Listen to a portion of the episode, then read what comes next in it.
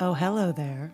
I'm Melinda Catherine Gross. And I'm Michael Nixon. And we like to talk about murder. Well, you like to talk about murder, fictional murder, a lot, uh, whether anybody wants you to or not. That's right. And Michael doesn't talk about murder nearly enough. So I would like to invite you all to join us as we explore the material of our favorite monster, Hannibal Lecter. Yes, each week we will be discussing and dissecting the film and T V appearances of Thomas Harris's infamous serial killer, Doctor Hannibal Lecter.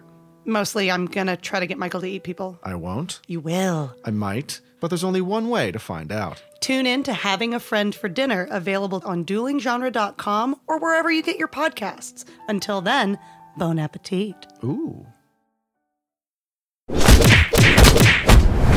Dueling Genre.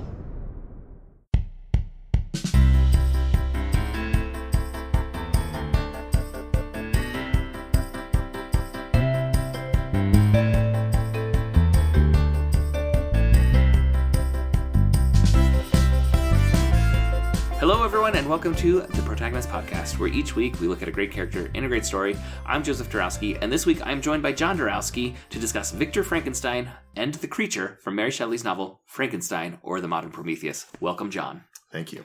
And producer Andrew, I know you recently listened to this, so I think yes. you're jumping in on this conversation a mm-hmm. bit more. Uh, this one isn't, isn't a request. It just feels right for this time of year to be talking about Frankenstein. Also, two hundredth anniversary of the publication. Yes. Yeah. Uh, the big two hundred for Mary Shelley's Frankenstein. Uh, so, if anyone is unfamiliar, Frankenstein or The Modern Prometheus is an eighteen eighteen novel. Some of you probably already know that math. Uh, that was... Uh, two hundredth anniversary. Yes. Written, well, remember, Jeff. Never do math on the air. Right, and and this is evergreen. Someone might discover this three, four years from now. Uh, but it was written by Mary Shelley, and it tells the story of the scientist, Victor Frankenstein, who dabbles in some things he shouldn't and is punished. Boy, oh boy, is he and everyone he knows punished for, for dabbling. Yeah. So... in pop culture, I don't think any of us can remember not knowing Frankenstein. Is that accurate? It's pretty fundamental. It's just it's the a, wallpaper of yeah. even kids' entertainment that there's references to Frankenstein. But it's all kind of based on the nineteen thirty-one film imagery. The yes. bulbs on the neck, the flat forehead. The, uh, yeah, the, the, the, the, the stitching mon- across. Yeah. yeah, the stitches and the monster who can't speak, which yeah. mm-hmm. is Grrr. not the Frankenstein in this novel. I mean, this even, I mean, I didn't watch The Munsters.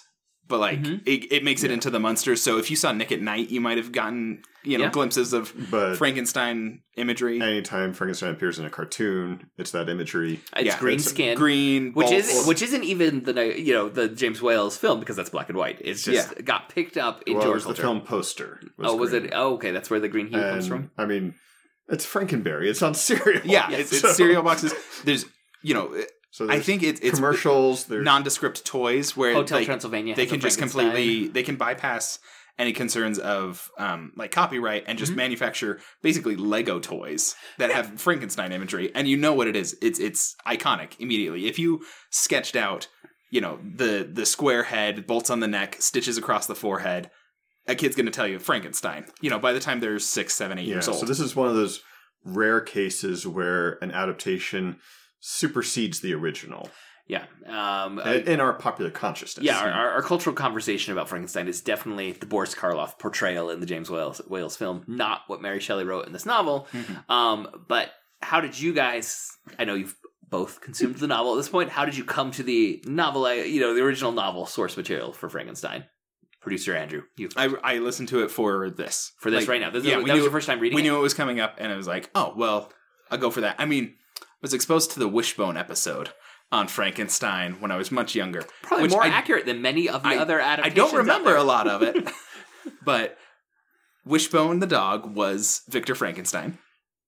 And that's, I, I don't remember a lot beyond that, because I think they must have glossed over a number of key details, like multiple murders, strangulation, fires... Yeah, how would Wishbone deal with the murders? So I don't know how they how they went for that, but I know there was a Wishbone episode, okay. and I remember the the imagery that they did for the monster in that case was not like the typical Frankenstein. It was just, you know, like a big man, but he looked like a man. Okay. You know, he didn't look all green and stitched up. Real quick, for any listeners who don't recall the classic P B S series Wishbone, it was a dog who became the center of classic literature as his owner had adventures that had parallel themes to classic literature. And if I may have a brief aside here for my favorite episode of Wishbone. Okay. Because I don't know if you're going to do the Tale of Two Cities anytime soon, Joseph. uh, so, listeners, the at the conclusion of Tale of Two Cities, which is about London and Paris during, and Paris during the French Revolution, is uh, these two friends who are both in love with the same woman. Uh, one friend is in French jail, and the other friend goes and takes his place. So he will be executed. Only one of them and, is Wishbone.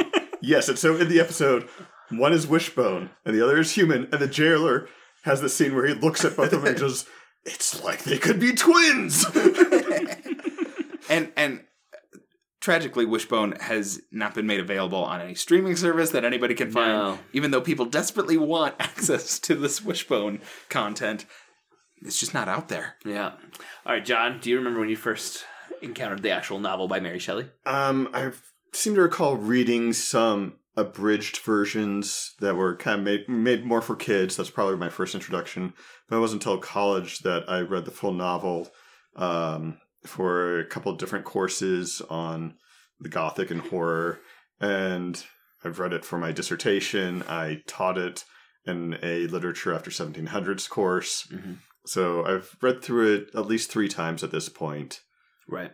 And, and you've taught it, so yeah. you, you got some real familiarity and, with it. And in-depth look at it for my dissertation yeah. and some uh, stuff I've written on The Incredible Hulk. Mm-hmm. Um, I remember vividly as a kid finding from our local library and uh, like a graphic novel version, but it was like, it was printed in paperback size and it was black and white art inside mm-hmm. of it. I don't think it was even the Classics Illustrated. It was a different adaptation that someone had done at some point. But I had a big like Universal Monsters phase when those would air on T N T in, in October. Yeah. And so I think I was seeking out Dracula and Frankenstein or, text at the library. Or uh, A M C back when they actually showed classic films. Yes. yes. Uh, and so I remember that was the first time I read it, and I remember reading, and that adaptation was more faithful to the Mary Shelley text than the film versions of Frankenstein I was familiar with. And I remember thinking, this is not the movie. It's not the and Frankenstein I, I know. And I, I don't think I understood if like which one was the original source or what. I just knew this was really different. And, and there's a couple images from that that still stick in my head of the monster in the window um, after, well, one of the murders. right. You know, they, they and uh, and the the Arctic Ocean at the end. You mm-hmm. know, some of those imagery from that version still stick with me. And then I also remember reading some of the the earlier like like more kid friendly like Classics Illustrated, not the graphic novel, but just there's illustrations throughout a kid. Yeah. You know. a kid, kid adaptation. Uh-huh.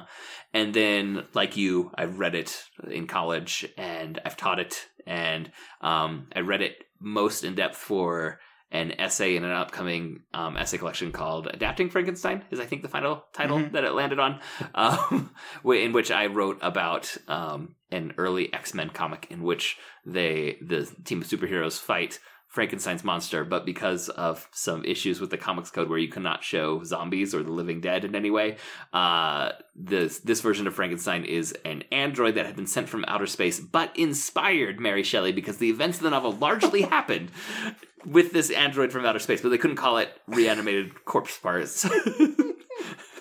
And uh, and so that that's my my most in depth reading was when I was working on that um a, a couple years ago, and that that um, essay collection is coming out soon.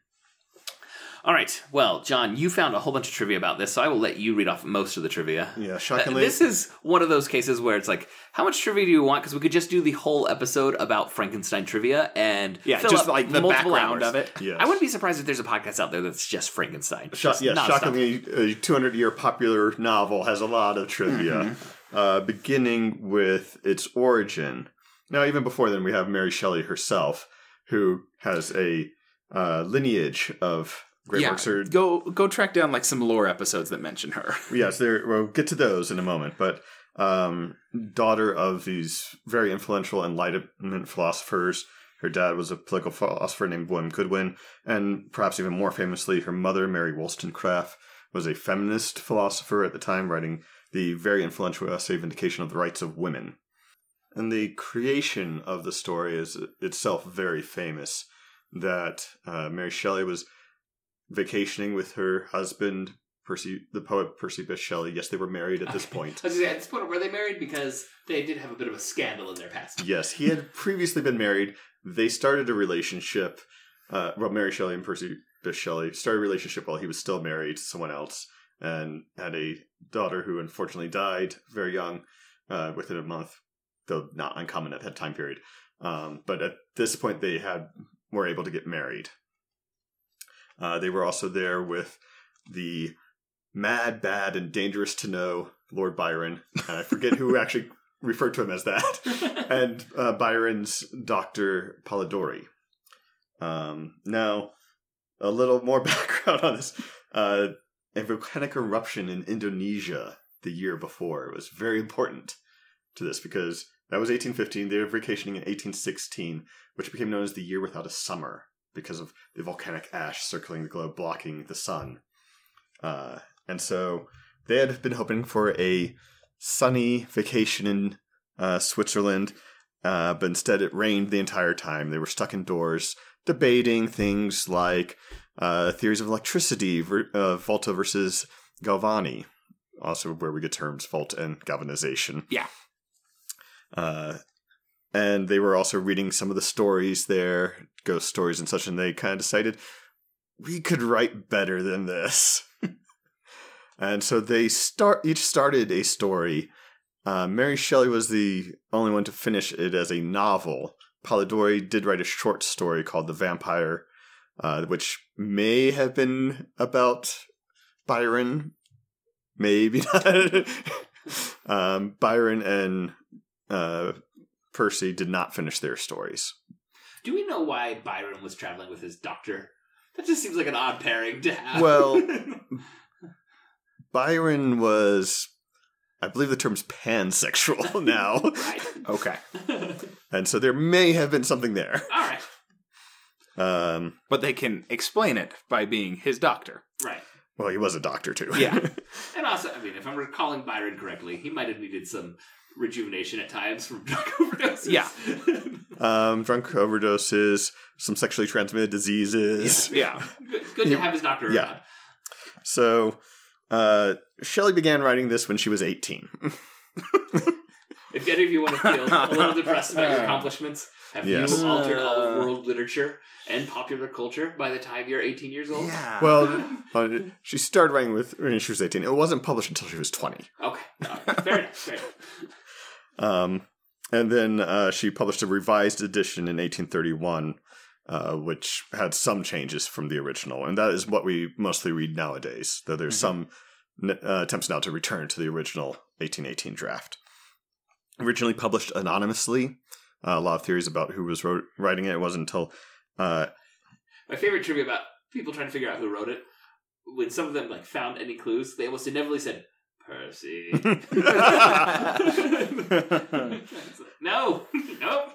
That's just your yes. your gender bias on display right there. um, Shelley's name came out in eighteen twenty-three with the French edition of the novel. That's when she attached her name as the author. Um, and you bringing up, uh, you, uh, producer Andrew mentioned episodes of Lore. That was a little less about Mary Shelley and more about her husband, Percy. Uh, but their family had several uncanny experiences mm-hmm. that seemed supernatural that may have influenced some of this. And I do recommend tracking down those episodes of Lore. The name Frankenstein was likely inspired by Castle Frankenstein. Sorry, not Castle Frankenstein. Frankenstein Castle in Germany, um, which was first built in twelve fifty. So the very old name. Um, and... The name itself uh, is German, consisting of two words. The Franks are a Germanic tribe, and Stein is the German word for stone. Okay. So, uh, stone of the Franks. And a very uh, Stein, very common throughout Germany. Um, so, at, certainly at the time, the term Frankenstein would have been an ordinary term. Mm-hmm. Uh, stone of the Franks. Now, not so much. Before we move on from the anonymous authorship... Um, looking up, I, I was glancing through some trivia too, and one of the early reviews of the novel Um, the reviewer had heard that it was written by a woman. They didn't have the name. But in their review, they said, and this is when they're trashing the novel, because they said, this one's not going to last. This one's going to be of no significance. Uh, this is their review of the novel. It says, the writer of it is, we understand, a female. This is an aggravation of that which is the prevailing fault of the novel. But if our authoress can forget the gentleness of her sex, it is no reason why we would, and we shall therefore dismiss the novel without further comment. I, I get into this in my dissertation about Gothic literature being considered a female literature, the female readers, female writers, mm-hmm. and therefore second-rate. At that time period. Hmm. Like, not worthy of study. I mean, that was so dismissive. Yes. Yeah. that that, sadly, not uncommon yeah. at that period. We mentioned this is one of the most adapted works. Uh, Sherlock Holmes has the most adaptations in film. Yeah, or, yeah. And, and, and probably largely more... Um, with greater fidelity well, to no, the to the yeah. source. But Sherlock, Sherlock Holmes, like I, he's in the Guinness Book of World Records for the most adapted character. Yeah, I think. Uh, Frankenstein, I think it's both film and television. Frankenstein's monster would be up there. Yeah, mm-hmm, um, definitely. That one and Dracula, off the top of my head, I'd say. Yeah, those are, yeah, are, are, are big ones. Up the, yeah, up there is the top three. Um, both Marvel and D C have a version of Frankenstein's monster in their pantheon. Uh, also in the Hellboy universe, other comic book adaptations. We being comic scholars, yeah. have to mention this. Uh, and also a special shout out to Mike Arled's Madman, uh, who was a character who was brought back to life, stitched together and brought back to life, and decided to take his name. The person had amnesia, decided to take his name from two of his heroes, Frank Sinatra and Albert Einstein. And it became Frank Einstein, which is very clever. So there's some trivia yeah. about the novel. Few, few hints of trivia. Uh, and uh, one other trivia. I There's a meme going around with the Philosoraptor, which is a Velociraptor that's looking thoughtful. And he says, um, oh, uh, knowledge is knowing that Frankenstein is not the monster. Wisdom is knowing that Frankenstein is the monster. um, so it's, it, this is one of those kind of like Zelda and Link situations where if, if you play the video game, The Legend of Zelda, the main character in there is called Link, but a lot of people refer to that character as Zelda because the game franchise was called Zelda. The monster in this is unnamed, sometimes referred to as Adam. Uh, oh. And uh, never never really fully given that name, but he, mm-hmm. I think he refers to himself as the Adam of his species. And yeah. so some people say his name would be Adam. Um, but it's unnamed, so you, you do get the pedants who will insist Frankenstein's monster versus Frankenstein, though in popular culture at this point, Frankenstein is synonymous with the, the creature, yeah. as well as the creator of the creature. Um, but uh, regarding that meme, it is also worth noting, the monster is a monster as well. Yes. I mean, uh, this may be dipping into, like, actual content, but it's like, when you get into it, you do have to explore... Um, you do have to explore a relatively complicated, um, like emotional response to it's like, oh, the poor monster. But it's like, no, this is a really bad monster, so I don't feel so bad. I mean, I want to feel bad some of the time, but it's like, but a lot of this time, no, I don't want to feel that bad. There are moments where you, you definitely feel pity for the monster, mm-hmm. but it's early on before he starts to make informed choices. Once he's making informed choices and makes some of those choices, as we'll see in the long summary from John in a moment, it's like, no, he he is a monster as well. Yeah. Well, we can d- discuss what makes each character a monster in a few minutes. Before we get to that long summary from John, listeners, we want to thank each and every one of you for listening, and especially thank those of you who support us on Patreon. If you would like to support the show financially, we invite you to go to patreon.com slash protagonist and support our show with at least eight dollars per month. All supporters on Patreon at any level receive access to our special quickcasts, which are shorter episodes in which we break down newly released films and trailers and give monthly updates on our fantasy box office. All patrons who support us with five dollars per month or more get to choose a topic for us to discuss. And at this point, John, we will turn it over to you for a full spoiler synopsis of this two hundred year old novel. So I think spoiler warning's off. If you if you haven't engaged with it yet, he can spoil it all. We open during the seventeen hundreds with several letters from Robert Walton to his sister Margaret Saville, describing his challenges captaining a ship to discover either the North Pole or the Northwest Passage. Either one would do. Uh, while trapped in ice, they rescue one Doctor Victor Frankenstein, who then, to explain why he was found on the ice alone, recounts his entire life story, which Walton records for his sister. And I should say, not just his life story, he goes back to how his parents met, I mean, when you're stuck in ice in the, near the North Pole, you got some time to kill. Victor was born in Geneva and sh- self-educated in natural philosophy from his father's library of medieval manuscripts. At seventeen, he was to set up... I love the moment, though. So it's a, you say he's self-educated. He reads some of his father's manuscripts, and when he find, his father finds out he's reading those, he's like, those are pseudoscience, don't read them. And the Victor's like, okay, well, and then he just keeps reading them. Yeah, he's like, like, why doesn't the father get rid of these? This things? Is the stuff. He, yeah, but, but his father's like, that's trash. No one should ever read them. Why are they in your library? Because books are expensive and they're yeah. investment, and you want a nice-looking library. Whether whether or not the shelf, yeah, whether or not it's actually good, yeah. you still want a good li- uh, but, an impressive library. But yeah, in response to that, Victor doubles down. Yes. yes.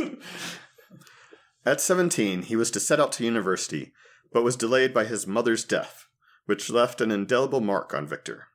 Already late for classes, he is informed by his professors that all his previous learning is worthless, and he must start from scratch, learning modern chemistry and natural philosophy. By combining his new knowledge with his ancient learning, Victor decides on his first project. Quote, "Life and death appear to me ideal bounds, which I should first break through and pour a torrent of light into our dark world." Which brings up the question, what was going to be his second project after life and death? What do you do as an encore? Well, he's, he's not thinking small. I mean, this it's, it's not rare for a fresh university student to think they're going to yeah. conquer their field. But well, uh, one seven, thing to conquer your field, another to say, I'm going to reco- yeah. you know, defeat lo- death. What, seventeen, eighteen-year-old, he comes in, they say, everything you've learned is is wrong and outdated. Start learning the new stuff. Okay, my first project, I'm going to solve death. Yes. Which, for any English students out there listening... this is what is known as hubris. Victor throws himself into the project, ignoring classes and family, stealing bodies to stitch together into the figure of a giant man. One dark and stormy night, he succeeds in bringing the creature to life, but triumph immediately turns to revulsion as the monstrous body, sending Victor into a feverish delirium. The creature disappears, and Victor's friend, Henry Clerval, arrives to nurse Victor back to health.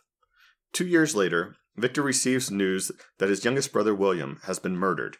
The maid, who was really more like family, you know, as maids are, uh, was accused and convicted of the crime.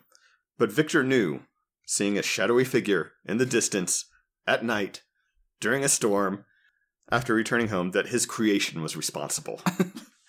Like, that is my monster. Also, it must have done it. Yes. And, and I, his thought process is adamant, instantaneously. Mm-hmm. Now, he is obsessed with the idea of this monster that he is convinced is evil, that he's unleashed on the world. Which so, he has spent no time with. Yes, but he's obsessed with the fact that this is out there and is going to do harm. So I understand why he makes the leap. He happens to be right. Yes. But, uh, but it does feel a little like, Victor. Maybe the maid did do it. It's like, somehow, miles and miles away, two years later, it has found your family and killed one of them. Yes. And framed your beloved maid. Yes. Yeah. To process their grief, the family takes a vacation to the mountains. While hiking alone, Victor is confronted by his creation, the superhuman monster, calling himself sometimes Adam, and we may use that name, yeah. uh, proceeds to recount his life story. Most of his, this involves hiding in a hut and spying on the family living there, through which he learned not only language, but about familial love. And also some deep philosophy. Surprisingly deep philosophy, yes. Uh, this was largely due to the arrival of the son's fiancée, who recounts her life story, escaping as a slave from Turkey. Her education in language also becomes Adam's. Adam developed great affection for the family, and finally decided to reveal himself. This is when he learned about hatred, for the family feared him based on his appearance alone, and his experience reinforced as the creature encountered more people on his wanderings. This led him to curse his ex- existence and his creator. Desperate for companionship, Adam thought to kidnap an innocent, unprejudiced child that he could raise to love him. Unfortunately, the child he chose was William Frankenstein. Hearing the hated name, Adam killed the child and framed the maid. Which, just amazing coincidences right yeah. there. Finishing his story, Adam issues an ultimatum. Victor must create for him a female companion, after which they will hide themselves from the world in South America. Because that's a place in the world completely uninhabited and would have no contact with humanity. And Victor's like, okay, that, that checks out. Yeah. Yeah. Like, yeah, you can you can live and not interact with anybody in South America. So, yes, Victor does consent and leaves his family and his fiancée, his cousin Elizabeth, to travel to a remote island in England to commence his work. During the months that passed, Victor began to worry that his creations would eventually want children and begin to propagate a race of devils that could repla- eventually replace man. Fearing this, Victor destroys his work on the female. His monster swears revenge and promises he will be there on Victor's wedding night. Returning from England, Victor is immediately arrested for the murder of his friend Henry Clerval. Though he knows it's his monster's doing, he also knows that no one will believe him. His father is able to intervene, and they return to Switzerland, where Victor is soon to marry Elizabeth. But, as promised, the monster is there, and kills Elizabeth on their wedding night. Victor's father, unable to bear another loss, passes away. And now Victor swears revenge on the monster, vowing to destroy what he has made. Revenge now his only purpose, Victor follows Adam through the most un- inhospitable environs of Europe, which the monster can survive just fine, and on into the Arctic, where Robert Walton found him. Having told his tale, Victor soon passes away, learning that scientific discovery is not always worth the high cost, and facing a possible mutiny, Walton decides to turn back to England. But before the ship leaves the icy Arctic, they receive one more visitor.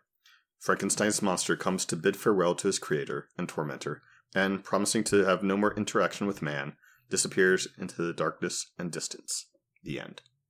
It was a good summary. Mm-hmm. Um, th- I, this is a tangent, so I'm just going to get it out of the way first. When I taught this, one of my students said that they kept waiting for the reveal to be that there was no monster, Victor was crazy and was committing these murders and then blaming it on a on, monster on, that on, he had... Which does not check out. Like, it, that's not the story we have, but I kind of like that story too. Mm-hmm. Like, you could do a like a retelling of this where that is what happens. Uh, particularly, like, the, the murder of his his younger brother doesn't... That, that timeline yeah. doesn't work. Yeah, that one can't that, That'd be after... He, Victor, he has Victor was back home. He has visiting. an alibi. Yeah, Victor was back home visiting when, when it happens. And, he, and like, he just... He has no, no memory he, of these He things. wasn't visiting yet. He was, yeah. he was on he was his still way. Yeah, no, no, I'm saying that's what would have to happen in yeah. a retelling for that to yeah. check out. Yes. Um, but I do like the idea of that, but again, that's not the story we have. So yeah. there there really is a creation. Yes. Yes. Which, um, again, like the the vision of our popular culture, um, the, the uh, versions of Frankenstein that were given, the creation scene is often the climax of like act one of mm-hmm. these stories. And it's usually the most amazing sets, the, the like hyper... Tesla coils yeah, Tesla and coils tanks going, of fluids. Lightning through the windows and the mm-hmm. sky, bubbling fluids everywhere, um, with lots of switches being thrown. Yeah, a, a massive table with a sheet over it. In the book, it's basically him saying, I don't want to tell anyone how, they, how I did this because they might do it too. And it was a stormy night and an eye opened. And then I had a mental break for the next two years, basically. Yes. Yeah. and, and there really is no creation scene in the book, per yeah, se. There's, as there's far no as how we see them in movies like, all the time. It's it's alive, it's alive. My creation, mm-hmm. you know, it really just switches. Like, I'm going to be sick, and he leaves the room. Yeah, and this is uh, one of the things about adaptation. And it was very soon uh, after once they started doing adaptation on the stage that that became the centerpiece. That every adaptation emphasizes mm-hmm. that because it's very visual.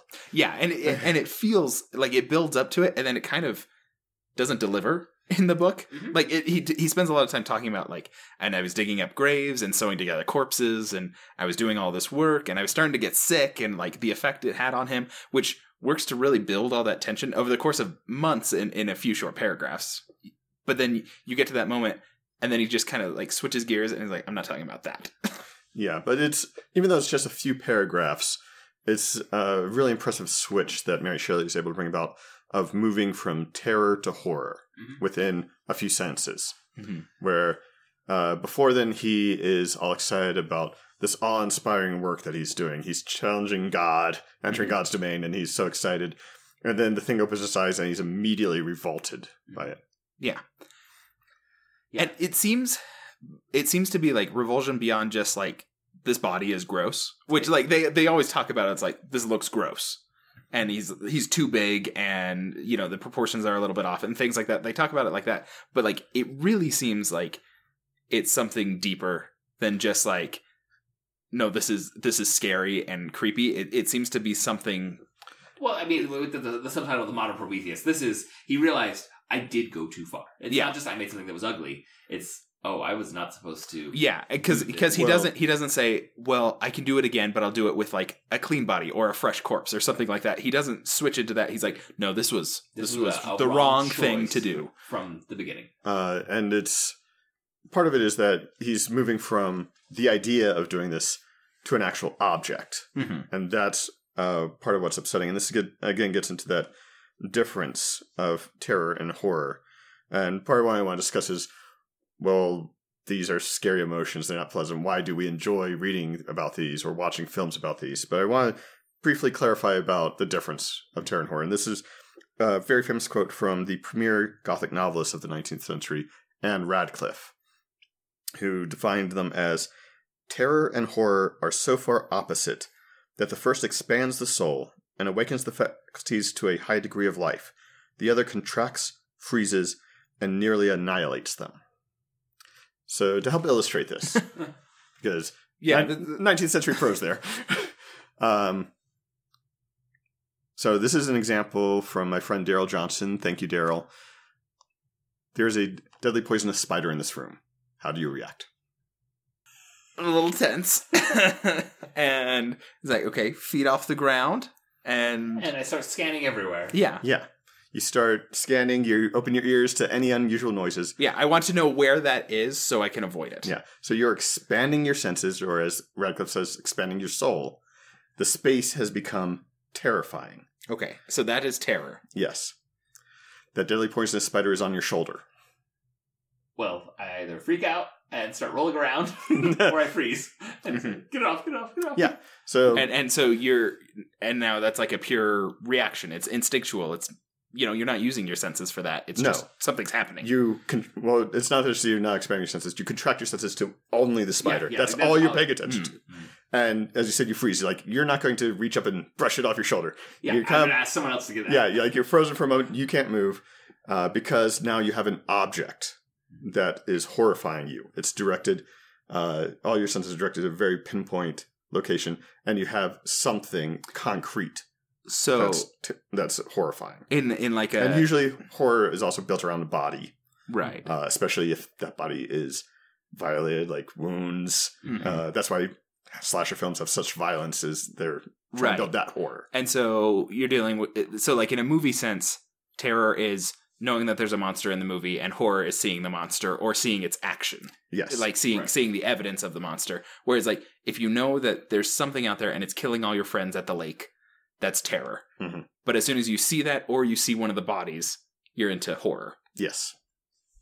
Yeah, so okay. like like the Hitchcockian atmosphere, that's more terror. Like mm-hmm. it's just yeah. building a sense and you're like a sense waiting of, a sense for of dread. And you're waiting for something to happen. Mm-hmm. Okay. But then when you get to the jump scene, that's where horror starts, yeah, starts and coming. You have that switch in your reaction. Yeah. Okay. Now, should say terror doesn't have to be um about this dread, or uh, it can be something that's awe-inspiring. Uh, Shelley uses the Arctic setting or mm-hmm. some of the mountain scenes expressing how impressive they are, and she basically yeah. can't have words. A she lot can't of, describe a it. lot of grandeur. Yeah, she kind like, of is using well, the same words over and over because she can't express it because it's too vast, it's too big. That's the, uh, I mean, you see this a lot in Gothic, but that's the sublime, where it's simultaneous yes. delight and terror. Like, you're in mm-hmm. awe, and it's both terrifying, but also you can't look away because it's so awe-inspiring, right? Yeah. You know, it's it's uh, um, the example for like what the real sublime, not like lime sublime shakes from, right? Yeah, but the real sublime would be like um, like acts of nature, like the the legitimate massive waves where you're like, oh, nature yeah. is so far beyond. Or I would imagine like the first people when you, the first time you actually see like a Rocky Mountain, or you know like mm-hmm. the real mountains, it's like yeah. oh, we're seeing we're seeing a is, view from yeah, a mountaintop. Nature yeah. is beyond what I've comprehended before. Yeah, I think yes. people get that from like the Grand Canyon. Mm-hmm. People yes. talk about that. Yeah. Um, and in the book, I think when he meets the monster at the glacier um, yeah. on on the mountains, I think that's that's what I was imagining was was a really awe-inspiring glacier. Mm-hmm. Mountaintop, there's nobody else around, Frankenstein is alone, and then he sees the monster approach, and it's kind of, you know, it's the glacier, but also the monster is is doing that yeah. sublime terror, mm-hmm. yeah um all of that. So It's like she did a really good yeah. job with some symbolism here. Well, and uh, I mean, in crediting Mary Shelley, this is one of the iconic um, Gothic novels that really sets in tone, uh, you know, in stone a lot of these. Like, obviously there were Gothic stories before, but a lot, a lot of what comes after You're, is going. Do you to want be... the history? I can give you the history. Yes, I know. But a lot of what's going to have to uh, after is, is what's been codified by Frankenstein. Yes, um, it's one of the, the key texts that kind of put a lot of pieces together. And well, like, like I mentioned, Anne Radcliffe. Best-selling author of a period. How many of our listeners actually know who's yeah. heard of her? I got I got nothing for her. Um, but I also want to say, this is um, often considered one of the very first science fiction texts, too. Yes. Um, so it's it's not just uh, like an iconic Gothic text. Mm-hmm. It is one of the very first science fiction texts. In, yeah, in and, and almost like proto-science fiction, because it's like Frankenstein is a scientist, but he doesn't talk about his science much. Yeah, it's, it's the hand-wavy science yeah. of science fiction. Yes. It's like, and then I did it, and I'm not going to tell you how, because then you might do it, and I, I'm... I'm not letting that happen. Yeah, um, certainly it's it's not hard science fiction um, for a number of reasons. Uh, but uh, Mary Shelley, I think, um, sometimes gets un- undercredited. I, I mean, she's a known name in literature, mm-hmm. but she's undercredited for how wide um, the the trail her impact is, is. Uh, of her impact. And also, I mean, like, um, so the editors of Adapting Frankenstein um, that I have that essay in, it's uh, Dennis, Dennis Perry and Dennis Cutchins. They are working on a project of. Um, versions of the Frankenstein story that aren't Frankenstein. So like we said, there are dozens and dozens of adaptations of this text, and there are dozens and dozens that aren't adaptations of the text about a Frankenstein's monster. There are also dozens and dozens and dozens of stories that are basically the man playing with power that they don't understand, that unleashes something uh, that is going to punish them. So Jurassic Park is a Frankenstein text. Right. It's not Frankenstein. Yeah, it's about science run amok. Mm-hmm. And man, you know, nature finding a way because man messed with nature. Yeah. And the... nature saying, man, you, you, will... you will be put in your place. Yeah. Um, so, going back to one of my earlier questions, why do we enjoy scary stories? Well, I think we enjoy the scary stories from our safe places. Yes, right? There's an aesthetic distance. Yes, mm-hmm. So you like it on the screen, you like it on the page in front of you, and you like feeling the adrenal rush. With while part of you is always knowing, I'm actually quite safe. Yeah, sitting yes. in this and movie theater or in this, uh, you know, this stage theater. You know, if you're watching a play or in front of your, your T V screen. Yeah, and so like when I was, so I'm listening to it, book on tape, and if I'm in a basement moving boxes and it gets to the part where he's talking about, you know, body parts and the monster's coming, I'm like, I'm gonna go do something in a brighter light for a few minutes. So you know, I, or I, or you can you're in control. You can yeah. pause. You can stop reading. Yeah, and so and so it's like, okay, I stop. I will come back to it tomorrow morning when it's light out. You know, something. And and so having that level of control for the novel, very refreshing. Yeah. Um, and and being able to control how much fear, because like I I push myself to a little bit in the dark. You know, while while it's nighttime and and it's getting to this this climactic moment. I'm like, okay, but I don't want to go to bed like this. yeah. And so I need a palate cleanser or I need to to switch gears at some point before I actually put, make myself alone with my own thoughts. Yes. And so uh, part of this is that you have that aesthetic distance, but then we, are, uh, we get pleasure from it because it's catharsis. Mm-hmm. We experience these negative emotions that we don't want to experience in real life. Yeah. But and, and you get to break away yeah, from it so, when you when you want to, instead of in real life when it's like, well, now you're stuck with that for however long Neil it takes. Neil Gaiman, who talked about literature as an antidote to life. Yeah, an emotional inoculation. Yeah, that's it. Inoculation. Yeah. And so this catharsis is that inoculation so that you experience these negative emotions, and then when you, unfortunately, will encounter it in real life, we sadly do, uh, you have some preparation. You've been exposed. You've been exposed. Safe levels of it before. Mm-hmm. Well, that it kind of has prepared your, your body and your so, mind. Yeah, for, so which that is, hopefully you can cope. Yeah, and that's that's exactly like a... Um, like a vaccination, a flu vaccine mm-hmm. is, you know, it is all of the kind of evidence for your body to recognize the flu without any of the actual yeah, substance of it. Formed, right? Yeah. Yeah. Or, or dead, just the external mm-hmm. body of it. So your body says, that's the shape of flu. I better get ready to respond to flu. But there's no actual substance of flu for you to get sick. Mm-hmm. Um, and so, yeah, the same, the same thing where you or get fear, to... Or in the, also loss in this, I mean... Yeah. yeah. My goodness, is death an omnipresent part of this story? about about bringing something back to life. Yeah. yeah. Well, that's what really inspires him, and I don't think gets really any attention on many of the adaptations, is it's really his mother's death that's affecting him. That mm-hmm. he's still grieving, and he says, I will conquer death with the idea... I will bring my mother back. Yeah, I don't think yeah. that ever gets said explicitly. He doesn't really dig into it, even with anyone else's death. I mean, that's after he's done the monster. Yes. And so this at that point, he's he, yeah, he's he's kind of turned off, and he never considers it mm-hmm. with, with any of his loved ones. Um, after right. he's, he's he engaged with the monster. Yeah, he already knows no. what the cost of it. Yeah. yeah, I'm not doing it. But uh, but I really like that as a character motivation mm-hmm. that is unstated. But if you start to dig into, like, why is he so... Oh, okay. Yeah. That makes sense right away. Mm-hmm. Um, and also... Uh, she does enough work to both give him that motivation to desire to overcome it, but she gives him the weird um, pseudoscience background that is being that, layered on with the actual science. And that is a very Gothic thing, because going back to the original Gothic novel, uh, Castle of Otranto, the uh, the author Horace Walpole, his, his stated goal was to combine medieval and modern ideas of romance. Romance in the literary term, not in love. And so we have that same theme here of bringing medieval and modern together to create something. Yeah. And I mean, this book really does capture the like the fundamentals of the Gothic feeling. Like if, oh, yeah. if you read or listen to this, you're like, oh, I feel I feel like the the dark skies and the clouds and the storms and the the trees without leaves and, you know, all these tropes of of Gothicness without it just being spelled out. You just feel it. it well, she feel, creates the sensation. You feel that atmosphere of dread, of terror, but mm-hmm. also then a lot of dead bodies, yes. and that brings yeah. in that horror element. Uh-huh. But like, you never picture anything being well lit in this entire novel. It's like, it's like I don't. I mean, I know they've got candles and stuff, but like, I almost never picture anything being lit. Yeah. Um, talking about the, the writing, um, this is like a nesting doll of stories. Another Gothic t- yeah. theme, which is uh, um, a lot of early Gothic novels are epistolary. Yeah, so... and also a lot of these nesting narratives of someone discovering a text of someone else, and mm-hmm. you have and, the layers. Writing a letter so, to someone else telling you about the so you discovered. have uh, very unreliable narrators. It's often in first person, and th- but it's also being told second, but third, it, but it's yeah, second it's, and third hand. It's, it's first person telling someone else's first person telling someone else's first yes. person telling yes, someone else's say, first person. Victor Frankenstein has an incredible memory. He is For, quoting letters verbatim. Mm-hmm. He's telling the story his the monster told him. Yeah, right. at, well, verbatim. Well, also the the sea captain is the one who's actually putting this all down. So he has a, a fabulous memory, because it, it says at the end, like, after you told me all this story, I thought this needs to be written down, so I wrote it down, and that's the letter. Yeah. So I, so at the end of each day, I've been trying to write down the best I can recall, but that means Victor Frankenstein is talking for hours at a time, and then I'm going in and trying to write down everything that he told me. Um, one of the early reviews, again, when I was poking around for trivia, and there was an early review that that complained that there were multiple narrators who had all had the same voice, and I thought, well, actually, there's only one narrator in this text. Yeah. It really is everything the, is being told through the sea captain mm-hmm. at the end. Writing to his sister, so it's a very specific uh, narrator to audience.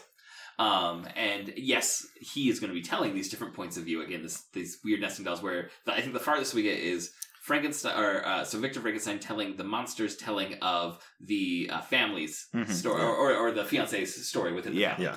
Uh, well, so my um, my book on tape, it was narrated by Dan Stevens um, from from Beauty and the Beast and Downton uh, Abbey. Downton Abbey. Yeah, and, and uh, various other things. He's yeah. um, but in each nest, he had to kind of pick a voice that he could do for hours at a time, hmm. and so when you get to Victor Frankenstein, he has a certain cadence and tone that he's doing for, for Frankenstein's voice, telling it. And then when he gets to the monster, he's telling it in the monster's voice. And then when it's the um the the people in the house, it's it's her voice and, and all of that. And it carried through rather nicely. I think it was a really nice yeah. touch um, for the narration, for you to say, it's like, okay, it is a little bit different. I mean, the words are pretty consistent. Um, you know, I don't think it really changes voice too much, um, but he he changed his voice in an in an audio sense, so there, um, which was nice. There's a narrative device called a chiasmus, which is you you often it's thematically you go inward A B C D and you come out. You say in reverse. You come out in yeah. C, B, A. So you begin and, in and A. I think this nesting actually does that, where oh, yes. it starts with the mm-hmm. the frame story, which you only get at the very beginning and the very end of the novel, and mm-hmm. that's the only time that he, you're most explicitly seeing him writing. And yeah. then there's Victor. And from Victor, you go into the monster, and then from the monster, you go into the family, and then you come back out to the monster, monster and then back Victor. out to Victor, and then back out to mm-hmm. the, to the Arctic Explorer. So it is yeah. um, there. There's a rhythm to it, and it's such a rhythm that you can kind of forget about the initial layers that you're in as you're going in deeper and deeper. Yeah, you like, get so much Victor that you forget about the ship. Mm-hmm. Yeah, and I think this is one of the things uh, I want to talk about briefly before we really get into Victor and his monster, of what is the point of the ship captain and the slave girl from Turkey. Well, because I think the, the two ends of these yeah. nesting dolls, so the, the outer uh, uh, one and yeah, the innermost. Yeah, because I think they're very thematically important because they're reflecting right. on some of these themes, but uh, I want to talk about that for a moment. So, so the themes that stand out to me would be for the sea captain, um, like the pushing the boundaries of human knowledge. Yes. Right? Discovery and, at, and, the, at the expense of others. And at the expense of his own life and possibly his crew's, right? Yes. And so he's he's treading on the edge that Victor just shot right past. Right. Yeah. He's, yeah. Um, and for the the slave girl, it's prejudice, right? Is that which is for, yeah. more for the monster. He feels that kind of prejudice. Like this is his introduction both to um, the cruelty that humans can have towards other mm-hmm. humans, um, for a lot of ways, and also though the need for love and how love can overcome that cruelty, and that's what he's really seeking out is love and acceptance. Mm-hmm. Yeah, it's um, recent episode of The Good Place and. So watch try, out for spoilers. I'm not going to try and spoil anything, but they talk about uh, kind of our initial impulses, and first being me versus them. Mm-hmm. Uh, and then when you overcome that, it's us versus them, that once you belong to yeah, the group. But you, stu- you still are othering someone else so that you have your self-definition. And yeah. so this is important for identity formation, but as they point out, it also leads to all these negative consequences of um, any form of prejudice. Mm-hmm. Yeah, I mean... Um, So in, in my job, um, I do orientation training for my company, and um, we have uh, relationship philosophies that we use. And, and these are concepts that we, we use. In, you know, I do this every other week. You know, I'm talking about these things about othering and us versus them, or um, we reference um, philosophy for I, thou versus I, it, and um, all these kinds of things. So um, when they got into that stuff, I'm like, oh, I totally get, you know, the discussion of prejudice and, and belonging and, um, and, and even like the othering based on nothing, you know, and then you Basically, get into it's Frankenstein. Based on, that's not me. Therefore. Yeah. Yeah. Not me. You, you yeah, have me and that, not me. And that's enough for some prejudice to be yeah. thinking. And then you, and then you eventually establish us and not us. Mm-hmm. And Frankenstein is stuck with the me and not me. Like there, there's nothing else. There, you know, well, he's dealing with a very, his he's mon- trying to find an us. Yeah, yeah. His monster is definitely the me. Sorry. Versus... Frankenstein's monster. Yeah. I was, I, I did the thing where I referred to the monster by, which doesn't work when you talk about the novel yeah. specifically. Yeah. And, uh, so I think those are thematically important to mm-hmm. create those parallels.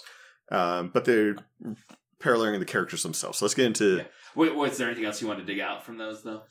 No, I just wanted to oh. just briefly mention why they're even there. Mm-hmm. Um, and so do you want to talk about Victor or, or the monster? Or the creature, or Adam. Well, it's going to be kind of hard not to talk about them because they are foils. Right. So they are absolutely... Well, yeah, yeah. Let's, and, let's and, explore. In what ways are they foils? I think that's an interesting point to raise. So one thing is... And you mentioned this before, nature versus science. So you brought up these examples of these Frankenstein stories where it's man crosses the line and nature pushes back. And so here we definitely have a case of science going too far. And so Victor is all of these ideas about science and rationalism mm-hmm. coming from the Enlightenment tradition.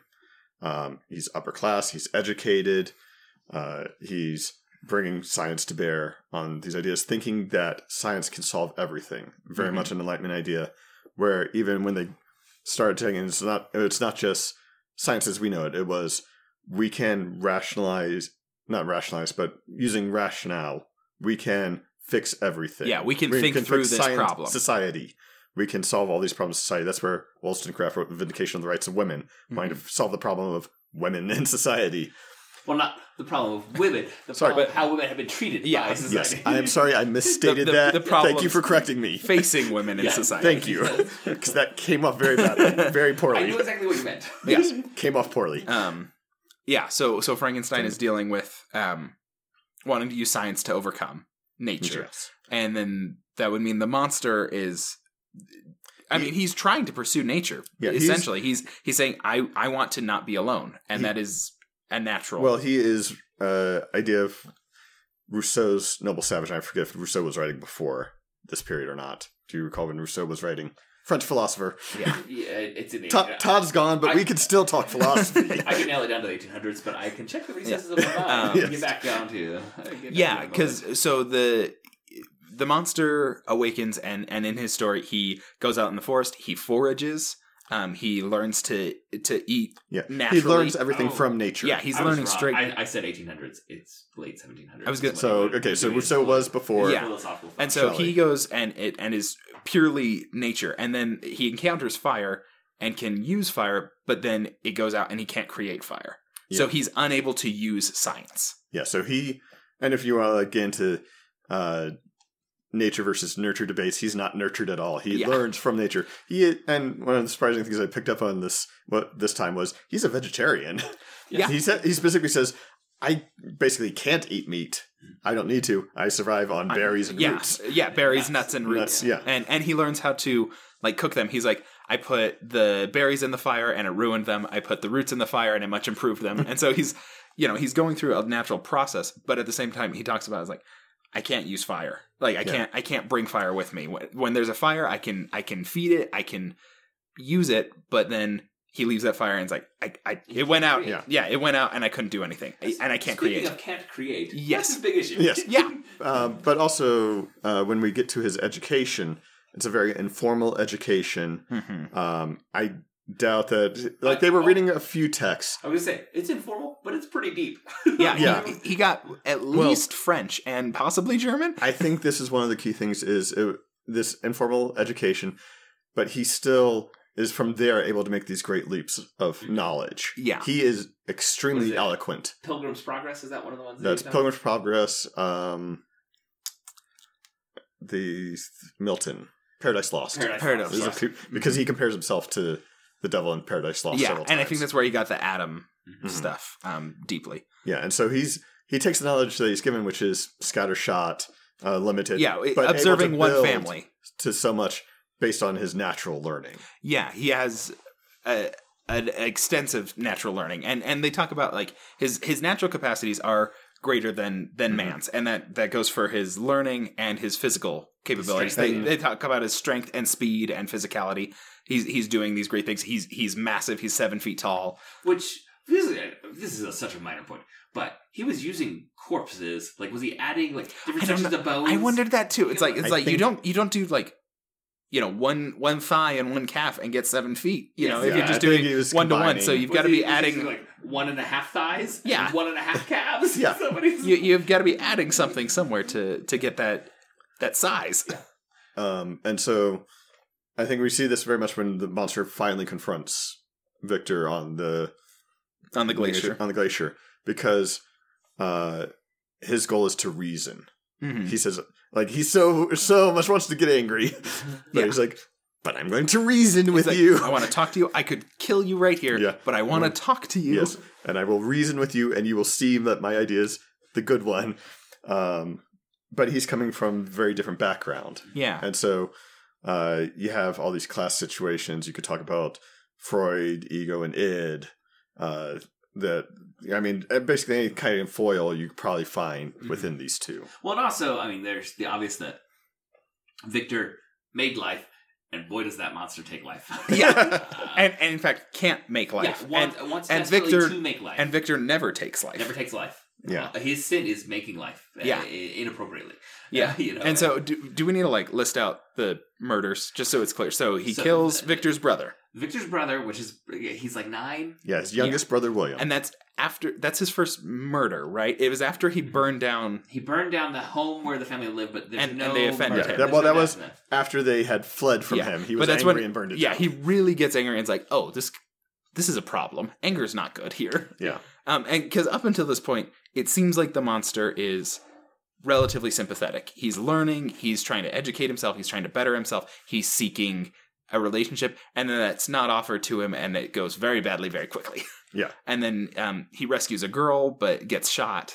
And um, and so he's not so, feeling so good he, about people. Right. So so it's not just that um, he wants to punish Victor.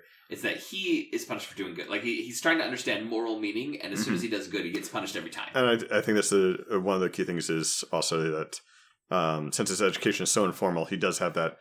He's trying to understand morality, and he's yeah. getting he, all he these doesn't, messages, he doesn't, he doesn't wrong get messages. The, well, and I, like, the element of his education that he's really lacking is that interpersonal relationship yeah. education. It's it's the the we build connections, we build relationships with people, and that's fundamental to our future interactions with all other people. and he doesn't get any of that. Well, ever. The closest he gets is with the the father in this family that he he who's blind. He's blind. He goes into the blind man and he and has he, a full conversation with him, and the blind man is like very accepting of him. It's, this mm-hmm. seems like a fairly intelligent person. They're speaking, and it's when his family returns and sees to them a monster that they scream and and try and protect their father. Mm-hmm. Um, and so like the. the the bond that had been forming gets severed immediately, and he gets met with prejudice. Yeah. And then he saves a child and thinks he's going to be praised, and he gets shot. Yeah. Uh, and and um and then he thinks that he's going to take this other child and save and, him. and raise yeah, him. Basically, so he's, he be a his existence has been suffering yeah. most of his mm-hmm. and, and again, time. Even when remembers. He's tried to do the right thing, like yeah. he tried to open up a, A, a dialogue with yeah. the family. He was he careful about it. He he spoke to the, the yeah, grandfather. He had planned it out yeah. very carefully. And then and then it was, I mean, I think this was a an ill-advised choice. It's like, I'm going to steal a child, raise him. Yes. He will be my liaison to humanity. It's like, that's that's not going to go well. And it didn't go well. But, but nothing had gone well for him so far. He's just yeah. trying a new tact. Yeah. yeah. Um, and this one doesn't go well. And then um, and then he hears Frankenstein's name and, and just kills the child. And that's where it switches, Remind really. Me. And then he immediately frames somebody associated yeah, with the family. Where... It's like, okay, this is turning real bad. And and he so... has like a monologue talking about, it's like, my sole purpose will be to torment you and kill everyone that you love, even if that means the entire human race. Yeah, so he kills the younger brother, indirectly responsible for the maid's death. Yes, frames her so she will be killed. Yeah. Mm-hmm. Kills Henry Clerval. Mm-hmm. Yes, that's Elizabeth. The next one. Then Elizabeth. His wife, yeah, Victor's wife. Yeah, and which then the, causes the, the father. father to die. And that's everyone that Victor had. No. Right? He has another brother named Ernst. That's right. Who survives. It is mentioned I forgot like about that in the entire yeah. novel. I was like, there was someone else. And guess what other writers have done? They've written it from Ernst's perspective? No. No, no, wait. They're going to continue the Frankenstein line through Ernst, and guess what they're going to do? Some bad choices about, yes. about where the boundaries of man and God lie. Yeah, so there a lot of these uh, stories are continuations. Either just follow the monster, mm-hmm. or follow the Frankenstein line, as they are all mad scientists who have to right. who have this uh, innate will to create life. And I think this is best illustrated in uh, the comedy Young Frankenstein. Frankenstein. Yeah, where he tries to deny it so hard. Mm-hmm. Um, yeah, so so there even was a surviving family member. Yes. Yes, just the one. um. Yeah. And and he... Which which uh, I do have to say, I'm not sure if that was an oversight by the monster or by Mary Shelley. She's like, I gotta wrap this up. Yeah, I forgot. I forgot there was a brother. um, and and the monster, I think, tried to frame um, Victor for, for the death of, of Henry. Yes. Mm-hmm. Um, uh, so there was... Not, not as well as he framed the maid. No, not as effective, but, there, but not but bad. There, we could get into the whole uh, ideas about their justice system and... Also, like, the, just the nature of justice in this story. Yeah. Because the monster does feel justified in all his actions. Yeah. I do remember when I was teaching this book, um, the framing of the maid is actually the one that bothered the students the most. Mm. It, it feels really bad because because uh, Victor is there and he's like, I, I know it wasn't her, even though he doesn't know it wasn't her. He mm. suspects and believes that it wasn't her because he saw the monster, and now he's unshakably convinced I mean, that the monster did obviously, it. Obviously, the murder of a child bothered the students. I'm not trying to say any of these are...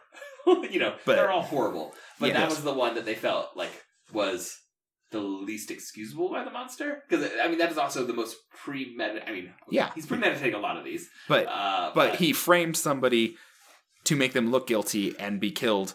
And, and that seems really... Like, like the murder of the child is an act of passion that is yeah. not planned. Yeah. Right? Yeah.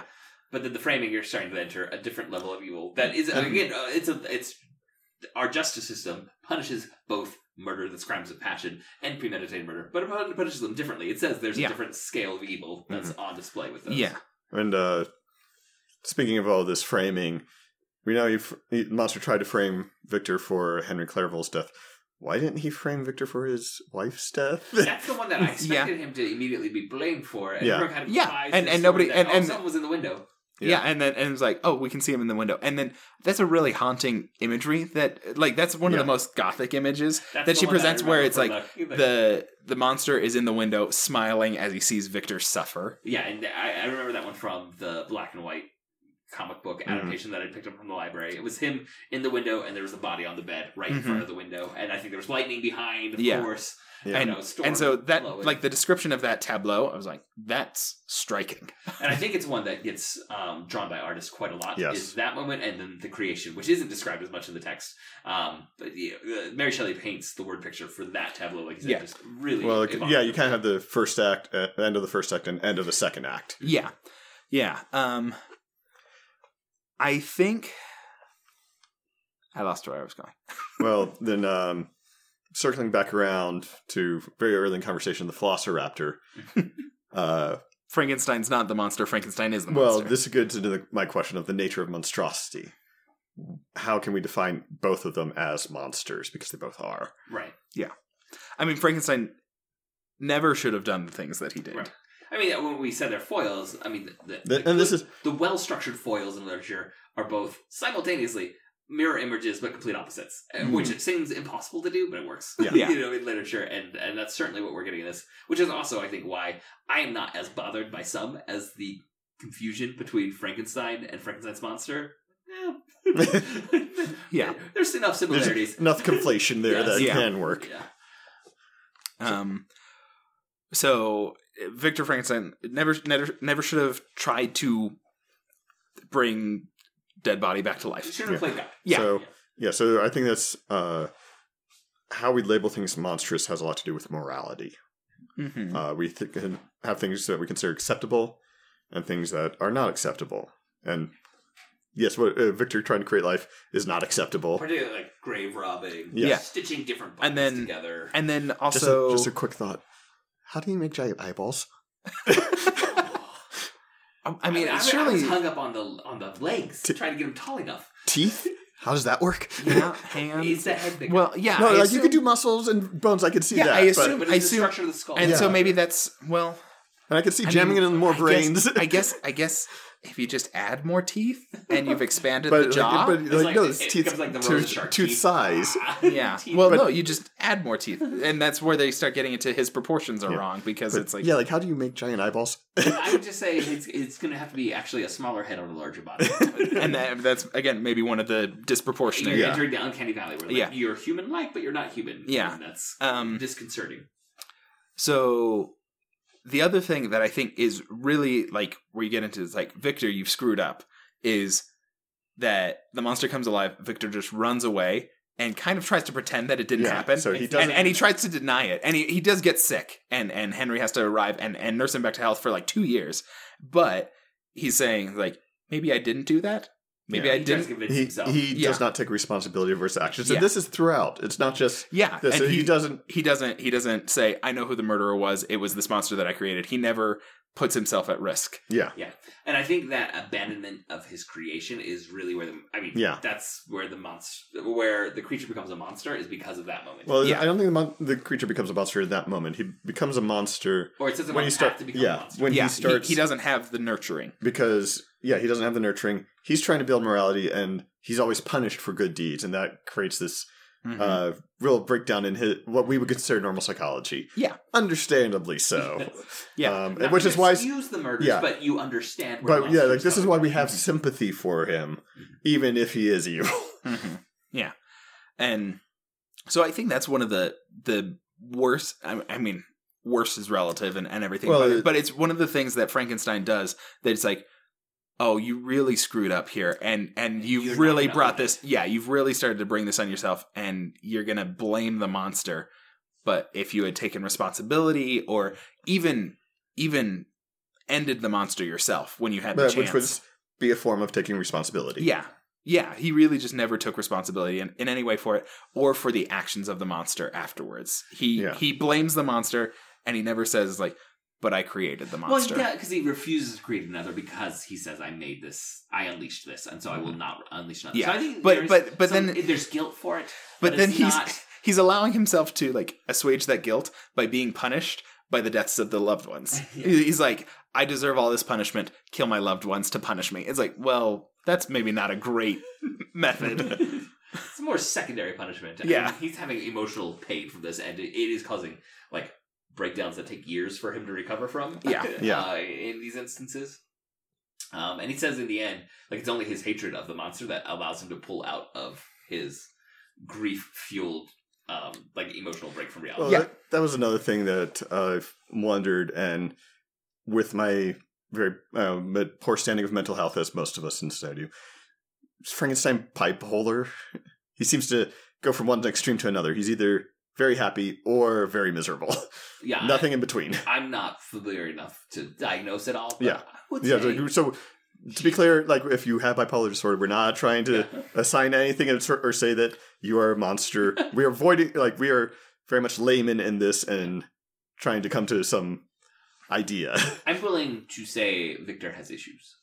Yeah, I don't know. I, I cannot label what those issues yeah, are. Yeah, and, and we're dealing some... with, and, I mean, we are dealing with one, um, a description of a character mm-hmm.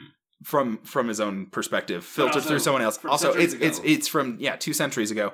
The sophistication with which, even if she wanted to say he has X psychological disorder, and here's how I'm going to give the key so that the reader can identify that, it's like, that's and, nowhere near well, what we would use to interpret it. So I, I will say that being friends with Lord Byron, being married to Percy Shelley. She's, she she's, had exposure. Yeah, but... she like these romantic poets, we elevate them now, but they probably had... Uh, some stuff. They, yeah. Like, they probably had depression, mm-hmm. uh, some of these, dis- what we would label now disorders. Yeah, but we don't know what so, they were I think she, or what she's keying into so them. Like, or... she, I, I would assume she had some firsthand experience yes, with this. Yes, but, but with what, we don't know necessarily, yeah. and how she would interpret that to portray in a novel. Mm-hmm. You know, it's going through a lot of filters. Yes. Um, and I just jumping back to the original question that launched us down this. The monsters, or the creature's monstrosity is, uh, we see the development of the twisted morality that yeah. that he creates, where he's punished for what's good, and but then, and it's all because he is othered based on his appearance yes. alone. Um, but then he decides that his creator must be punished because his creator made him yeah. this form that's going to be othered. I, I think that's the right point is. It's one thing for him to be othered. It's one, another thing for him to decide to do these, as you say, premeditated mm-hmm. stuff, uh, and, the murders. And, uh, and, I mean, kind of what Andrew said, like, also, I'm going to punish my creator, but I'm also going to deliberately punish innocents that surround my creator. Right? In order really, to punish my creator. In order to punish him. Right. Yeah, and, and Victor doesn't really key into that at any point. Like, even when the monster says, like, I'll be there on your wedding night, Victor seems to think that the monster's going to come kill him. And so he, he he prepares himself for a duel with the monster. Yeah, yes. He's like, and I go and I search the hallways and everything. I'm going to leave and then, my wife alone. And then there's a scream on the other side of the mansion. It's like, oh, it was, he, he came to kill her. It's like, Victor, you should have seen that coming. Like, really? There Haven't you seen pattern. the pattern? Yes. Yeah. Uh, in some ways, Victor is a mad genius. He created life. He's also an idiot many times. Yes. or, or I mean, and maybe it's just the extension of his hubris is that the monster will come for me. Mm. And, and is like, I will be prepared because the monster will come for me. I can, I can defeat him if I'm prepared. And it's like, but what, like, you, you don't think that he's not prepare, coming for you. You don't prepare anyone else. Yeah. Well, I have some final thoughts to wrap us up. All right. If you will, because I think sometimes what is not said can be just as interesting as what is. We can consider what Victor experienced while he hunted his monster during the third act of the novel.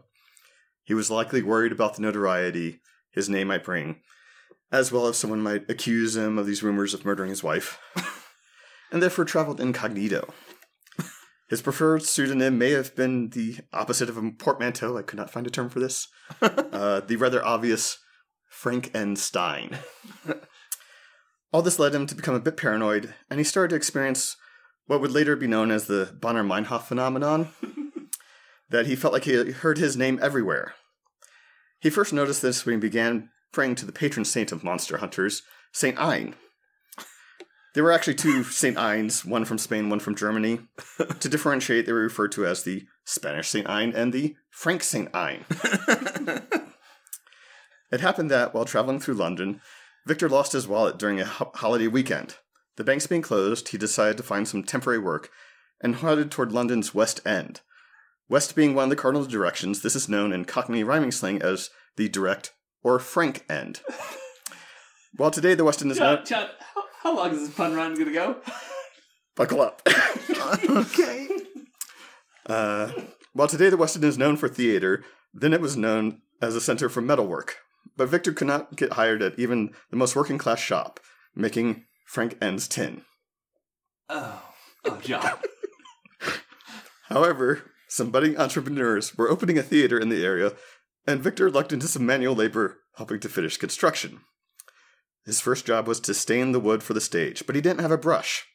One of the other workers showed him a trick. By unwinding the end of the rope, the fray can stain. Oh, oh, John. Oh, this... I don't know that these walks are worth it, John. During that first day, Victor was able to see some of the actresses auditioning for the premiere play.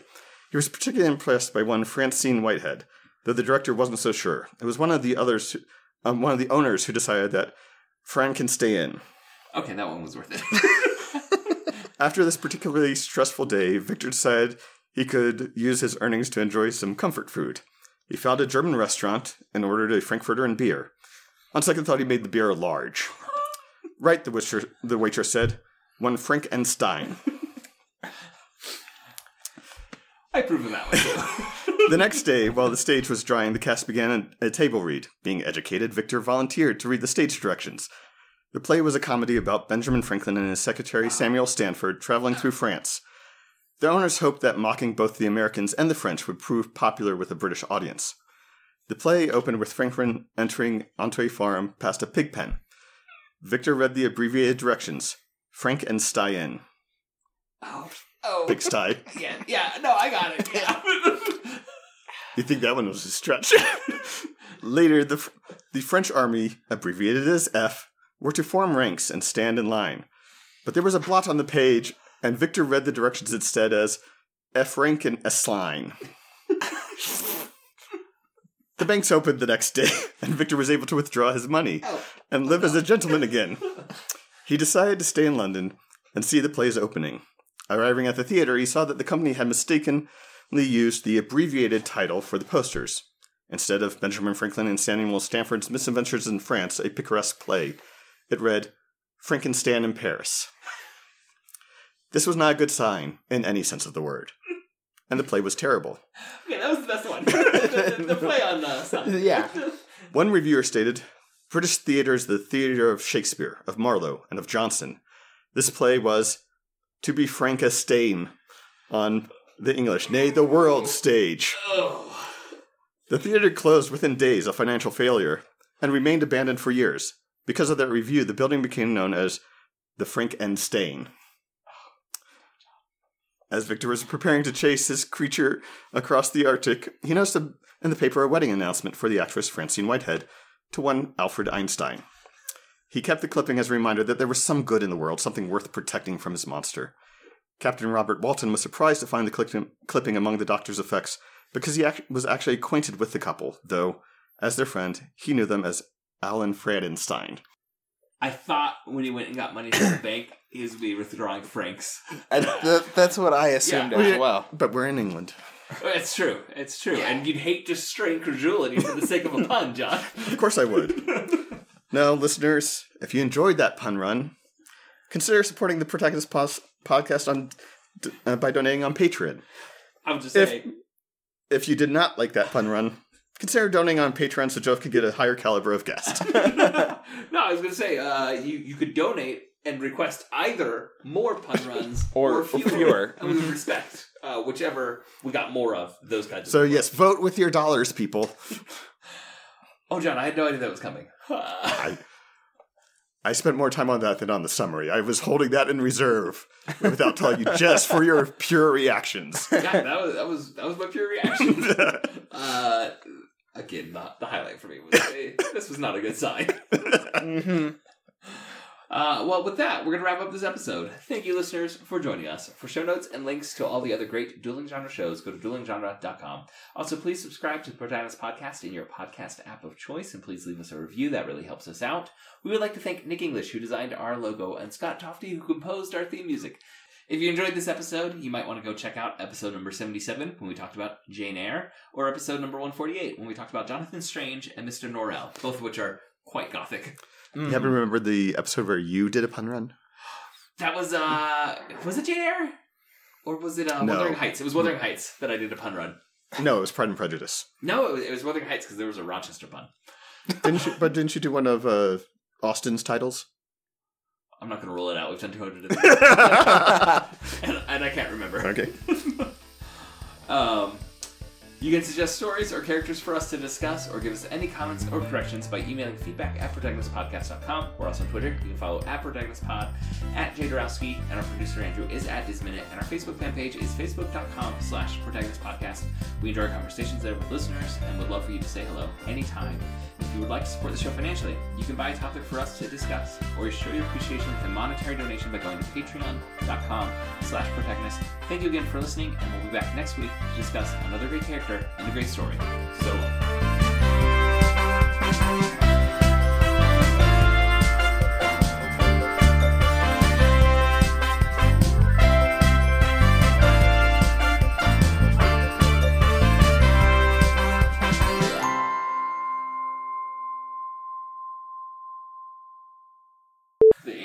Well, well, your your chair has a facing direction, and it's not it's not this. So I thought you might prefer. I don't know what you're saying. It's, it's I'm just trying to get a, natural. A,